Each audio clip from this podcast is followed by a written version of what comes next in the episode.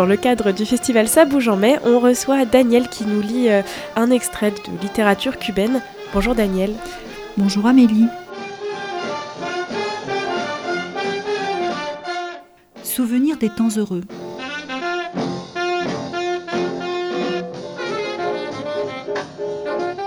Je cherchais de la bonne musique à la radio et je suis tombée sur une station qui passait de la latina,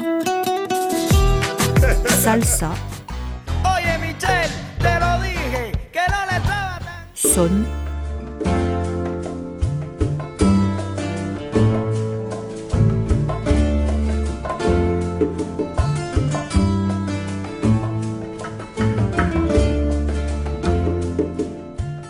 ainsi de suite.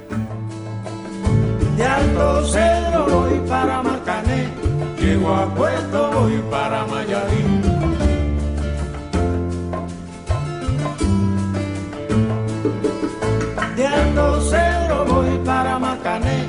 llego a Puerto voy para Mayarín.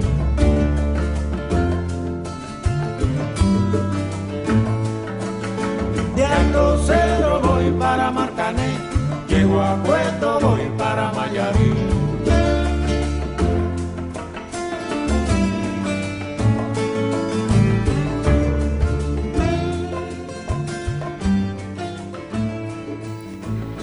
Et puis ils ont arrêté la musique et ce type à la voix rock s'est mis à parler.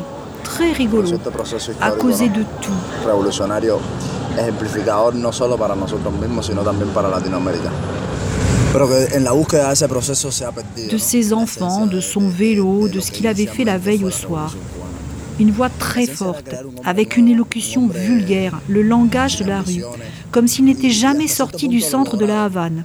On aurait dit un noir qui t'aborde sur le trottoir et te dit Hé mon ami, tu fabriques quoi présentement? J'ai un petit business pour toi, mon ami. donde el hombre ahora solo intenta sobrevivir, ¿no? De la forma más austera y simple posible. Existieron dos Fidel, un Fidel con ideas sinceras y verdaderas. Ma femme et moi, on l'écoutait et il nous plaisait. Personne d'autre ne faisait ça à la radio. Lui, il passait un bon disque. Il causait un moment, il cafouillait un peu et hop, encore de la musique.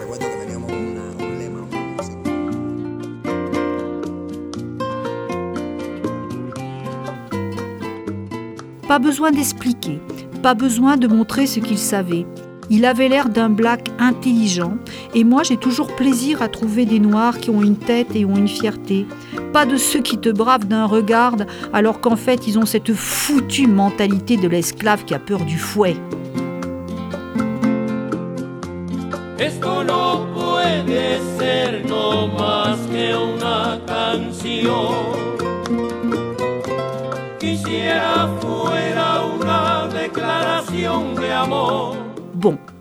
Toujours est-il qu'on ne le ratait presque jamais, ce type.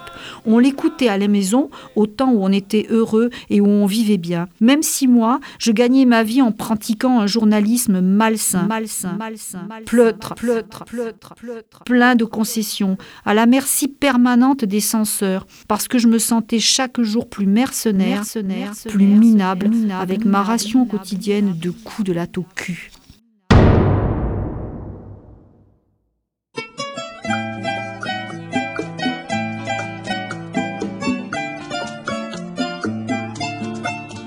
Après, elle est repartie à New York. Elle voulait qu'on la regarde, qu'on l'écoute, comme tout le monde. Personne n'a envie d'être condamné à l'obscurité et au silence. Ils rêvent tous des feux de la rampe, et si possible de se faire acheter, encenser, séduire. Attendez, j'ai écrit le rêve de tous? Je retire. J'aurais dû mettre Nous rêvons tous d'être vus et entendus. I am leaving today. I want to be a part of it. New York, New York. These vagabond shoes. C'est vers ce temps-là que je me suis aperçu en plus que le type à la voix cassée par la picole n'était pas noir. C'était un blanc, jeune, bien éduqué, études universitaires et tout et tout. Mais ça lui allait bien, cette image que j'avais eue de lui. Je me suis retrouvée bien seule à l'époque. C'est ce qui arrive toujours quand on aime sans réserve, comme si on était encore un genou. Ton aimé s'en va à New York, pour longtemps, très longtemps. Et toi, tu te découvres plus seul et plus perdu qu'un naufragé au milieu des courants. À part qu'un genou reprend pied rapidement, tandis qu'un gus comme moi, à 44 ans, reste esquinté beaucoup plus longtemps. Et il se dit eh, merde Ça m'est encore arrivé, mais pourquoi je suis débile à ce point? Enfin, de toute façon, Jacqueline était trop raffinée pour vivre à La Havane en 1994. Née à Manhattan, elle vient d'un mélange de trois générations d'anglais, d'italiens, d'espagnols, de français et de cubains installés à Santiago de Cuba avant d'essaimer sur la Nouvelle-Orléans et l'ensemble des Caraïbes, du Venezuela à la Colombie. Une famille de dingue. Son père a fait le jour J en Normandie. En définitive, un résultat bien trop compliqué pour être assimilé par un mâle tropicalo-tripal comme moi. Elle me disait toujours Ah, il n'y a plus personne de bien à la Havane. Les gens sont de plus en plus vulgaires, de plus en plus brutes, de plus en plus dépenaillés. Oui, il y avait quelque chose qui clochait. Ou bien l'élégance naturelle de Jacqueline, ou la vulgarité des gens, ou encore mon idiotie parce que moi, je me sentais très à l'aise là-dedans, alors que pourtant, c'est sûr, la pauvreté arrivait au galop.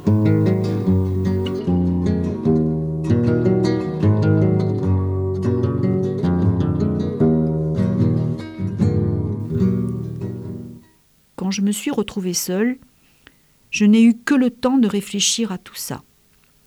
J'habitais le plus bel endroit du monde, un appartement tout en haut d'un vieil immeuble de huit étages au centre de la Havane.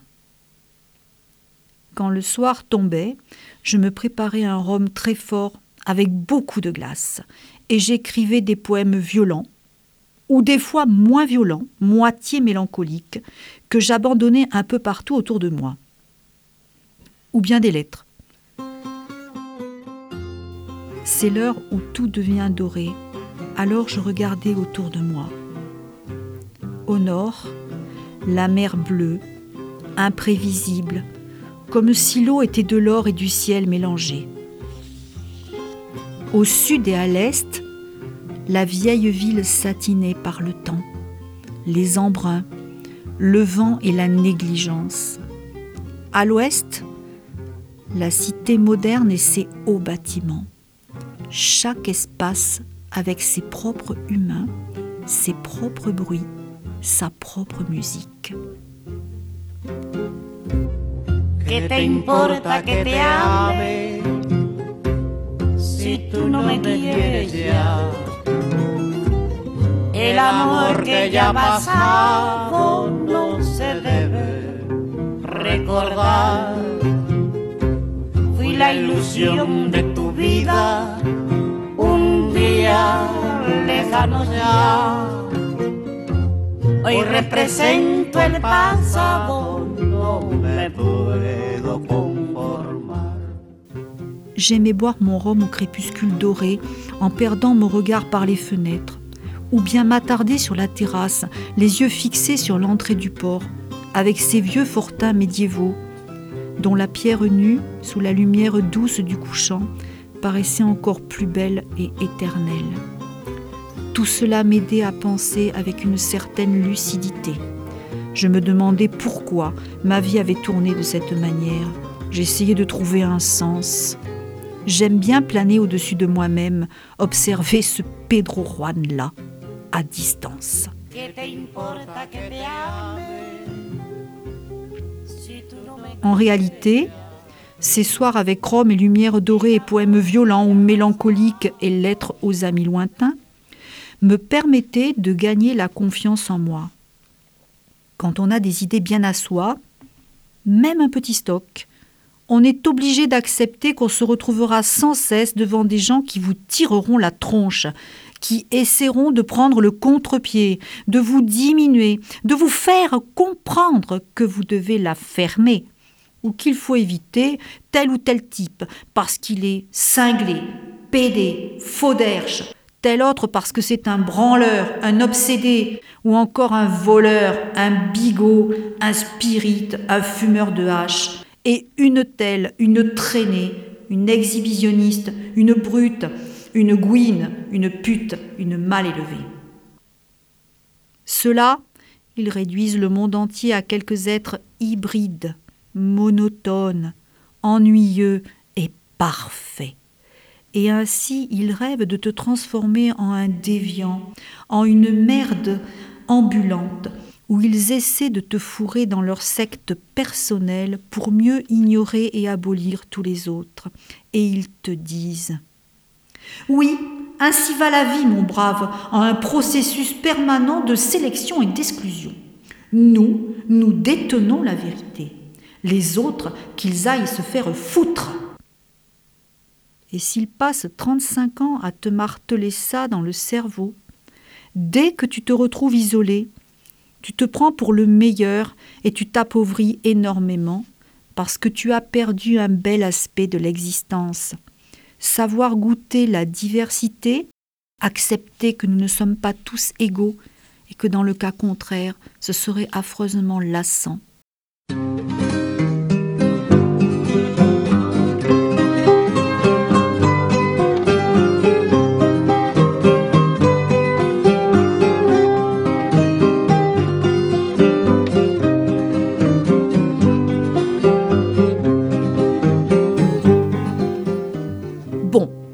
Que le mec à la voix rock est réapparu sur ma radio et qu'après avoir déconné un moment, il a passé un orchestre de salseros de Puerto Rico.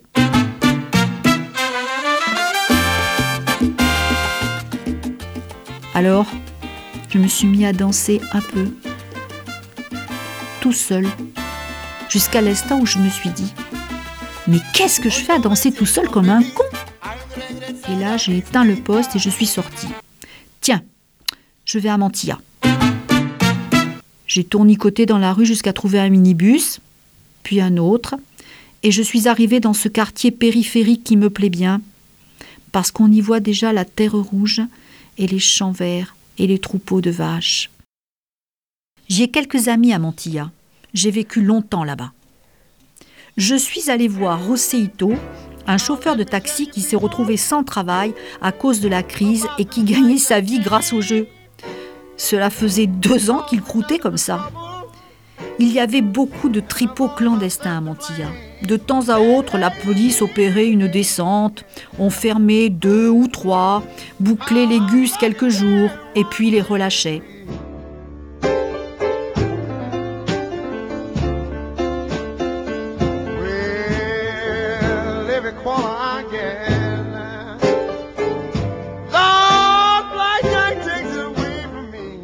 J'avais 300 pesos en poche, alors Roseito m'a encouragé à jouer.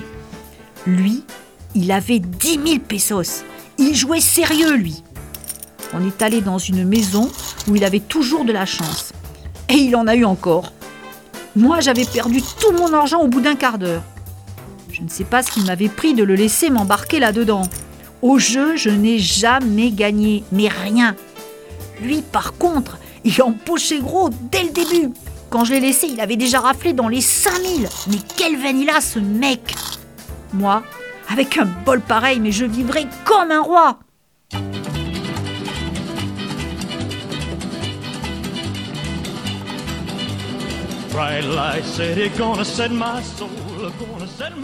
J'avais la haine à cause de l'argent que j'avais perdu.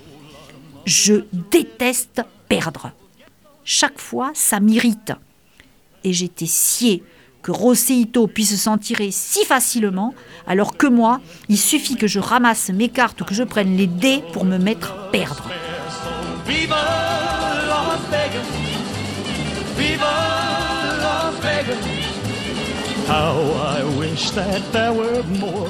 Mais je ne suis pas un poissard, non, au contraire, je porte chance aux autres, toujours.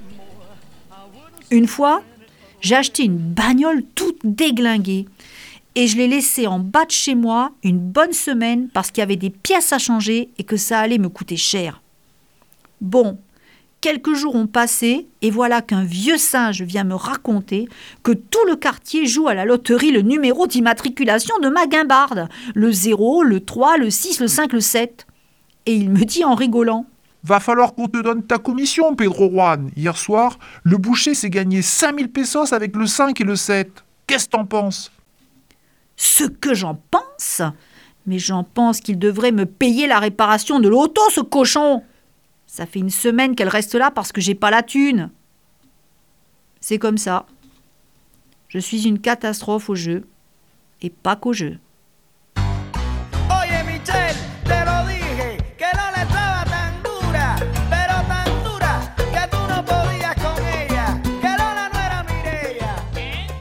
C'était un extrait de la trilogie sale de la Havane de Pedro Juan Gutiérrez.